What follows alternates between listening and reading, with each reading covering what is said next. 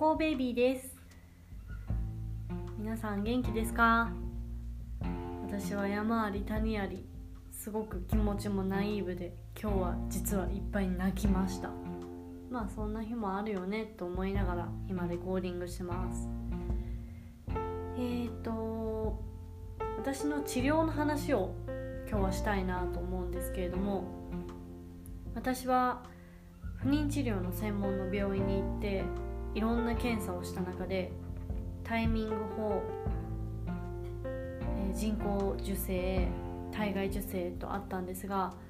すっ飛ばして体外受精をしようという話になり今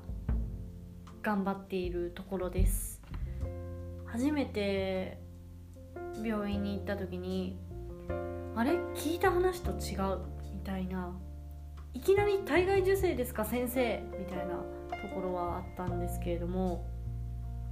まあそれがちょっと自分でも腑に落ちなくて前回のエピソードで話した通りセカンドオピニオンとかに行ったんですがやっぱりそれぐらい自分が切羽詰まってる急がなきゃいけない状況なんだなっていうことを今は理解したのですごく納得してるし頑張ろうって思えるけどやっぱりいきなり病院に行って「はい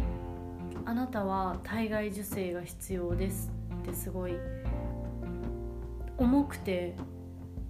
なんか全然受け止めれなかったなっていうのを今はもう覚えてます。旦那さんに話した時はやっぱり体外受精ってすごい全然遠い存在だったしすごいお金持ちの人がやるイメージとか本当に子供ができない人がやるイメージだったからなんかしても1回とか2回とかなのかなみたいな話をしながら治療をしようっていうことになったんですけど旦那さん的にもやっぱりすごいショックは大きかったんじゃないかなって今思えば感じますね。でいろんな体外受精に向けて検査もやっぱりします。これを聞いてくれてる人もきっといっぱい検査した人たちもいると思うんですけれどもまずあの噂の卵管が詰まってるかどうかの治療ですよねあれはすごい痛いっていう話がやっぱりネット上とかまあねあの広まってると思うんですけど私は痛くなかったんですよ。そのお水を入れるんですけど体の中に。そのお水を入れるのは全然痛くなかったんですがその水を入れる管ですね。ごめんなさいすごいデリケートな話かもしれないんですけどその管を入れる時がものすごい痛かったこれは男性は絶対に耐えることはできないと思う。本当にあのこれを終えた奥様には男性の皆さん拍手を送ってあげてください。もうあんな辛いことをまず治療を始めよう頑張ろうっていうところでも気持ちを奮い立たせてるのにあれは心折れるしこんなに医学が進歩してるのにまだこんなアナログなのかってすごい感じましたね。結構もう前のことになっ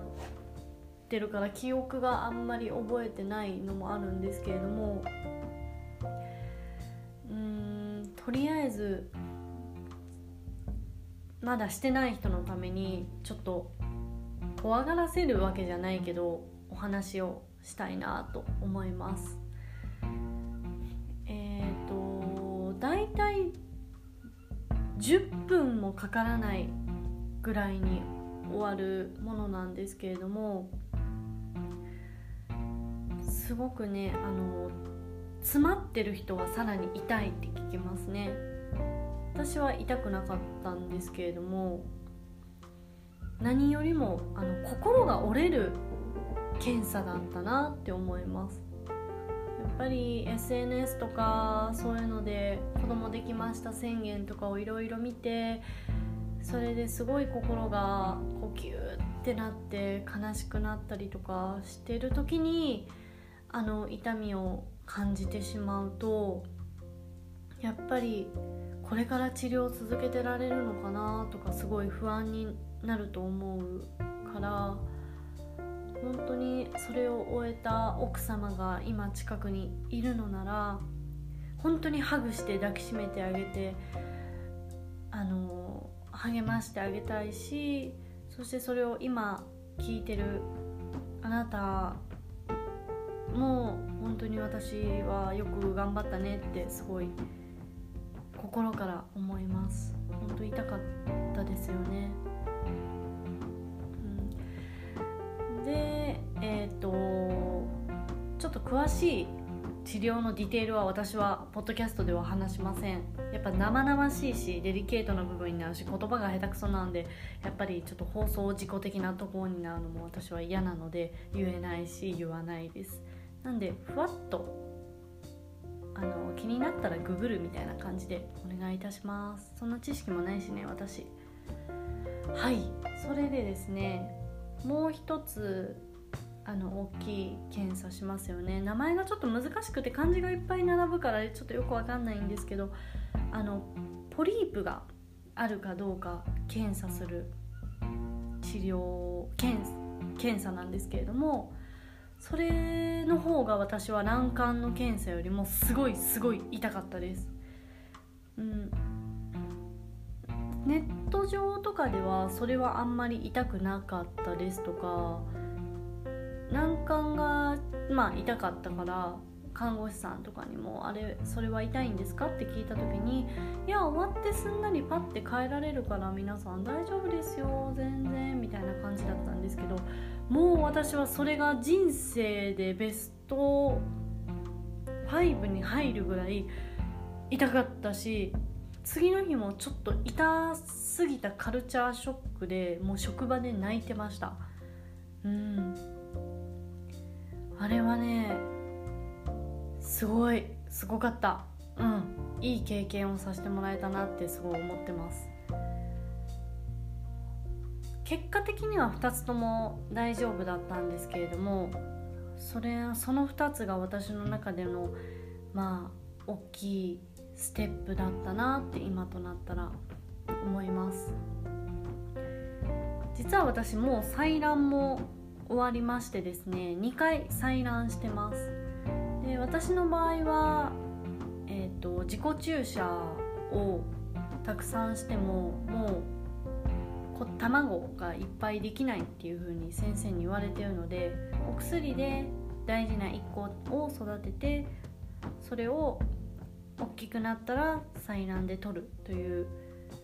治療の流れです。やっぱ1回でいっぱい作る人よりも負担は少ない分1回の治療で1個しか作れないもしくは1つも作れないっていう治療なのでやっぱり可能性はすごく狭いです。だからまあインスタとか SNS とか見た時にやっぱりいっぱい作れる人がすごい羨ましかった。し今も進行形で羨ましいしやっぱいっぱい作る分大変な人の痛みっていうのは私は分かってあげられないけどでも可能性がすごく広がっていいなっていうのはすごい感じてますね。人には人のいろんな悩みがあるからねいっぱい取れてもやっぱり無理だったっていうのももっともっと悲しいし苦しいんだろうけどでもねその人に合った治療っていうのしかできないっていうのが妊活の大きい壁だなっていうのも感じますね。お薬でやっぱりどうにかするっていうこともやっぱりもうできないっていうのもあるし。で2回ですね。えっ、ー、と今えっ、ー、と採卵をしたんですけれども1回目はすごくいい卵ちゃんでした。グレード2ですかね。受精率75%初めての終わりに治療を開始しようってなってすぐにできた卵ちゃんだったのでああなんだ簡単にできるじゃんみたいな感じですっごい嬉しかったしハッピーだったし調子に乗りました。その日の夜はパーティーもしました。うん。で5日後に結果を聞く。よくみんなのインスタとか見てもなんかドキドキする結果発表みたいな。もう私はすっごい心配性なので3日後に結果が聞けるっていう形だったんですけれどもえっ、ー、ともう3日間寝れなかったです。3日間寝不足でした。でもすごく状態もいいしサプライズでできた卵ちゃんだからこんな感じでトントントン。ああできちゃったってなるんじゃないかなって思ったんですけれども結果はやっぱダメだったんですよね。うん。初めての経験でした。初めての採卵で初めての結果発表だったんですけれども。うーんやっぱダメって言われた時は本当に不合格っていうような感じですごいいっぱい泣きましたね。悲しかったな。でその次の日に結果を聞きに行ったらもうあの受精もできずにその卵自体がもうまあなんだろうタイムアウト的な卵ちゃんだったっていうことを聞いてうん苦しかったですね。それ聞いた時はまだ20代なのに多分もう埋めないような状態のま年齢層にまで卵ちゃん私の卵巣の機能はいってしまってるんだなっていうのをなんか再確認させられた感じでほんとメンタルやられるわってすごい思いますね。で2回目の採卵は採卵したんですけれども性っていうんですかね。卵自体がもう未熟なものだったので受精にも至らないっていう形でしたね。うーん。すごいサクッと説明できちゃうストーリーしか今私の中にはまだないんですけれどもやっぱり簡単じゃないし一筋縄ではいかないんですね。電車の中とかで見るあの子供がいますっていうあのピンク色のキーホルダー。あれつけたいな。ね。本当にあれつけれる時が来たら嬉しいなってすごい思うし今つけてる人がいたら本当に席を譲りたい。んだけ大変なことなのかっていうのをやっぱり知った分妊婦さんのことを羨ましいしなんかでもすごいな。選ばれた人なんだなってすごい思いますね。でもやっぱりしんみりするばっかりじゃねダメだからポジティブにも考えていいスタート。ちょっと勢いのあるスタートに乗れてるじゃんって思いながら行動していきたいなって思いますね。うん。なんかこのポッドキャストも相方が欲しいな。なんか相方がいて喋ってるポッドキャスト多いですよね。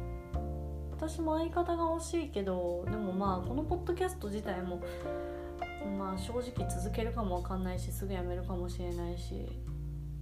ちょっとデリケートなね恥ずかしいちょっと言葉を選ぶネタだから難しいよね。でもなんかちょっと自分のことを話せて今日はすっきりしました。友達とか親とかに言ったらやっぱ心配するからね。なかなか言える場所がないからこういうのってすごいありがたいです。そんな感じで今日も聞いていただいてありがとうございます。また更新します。またね。バイ。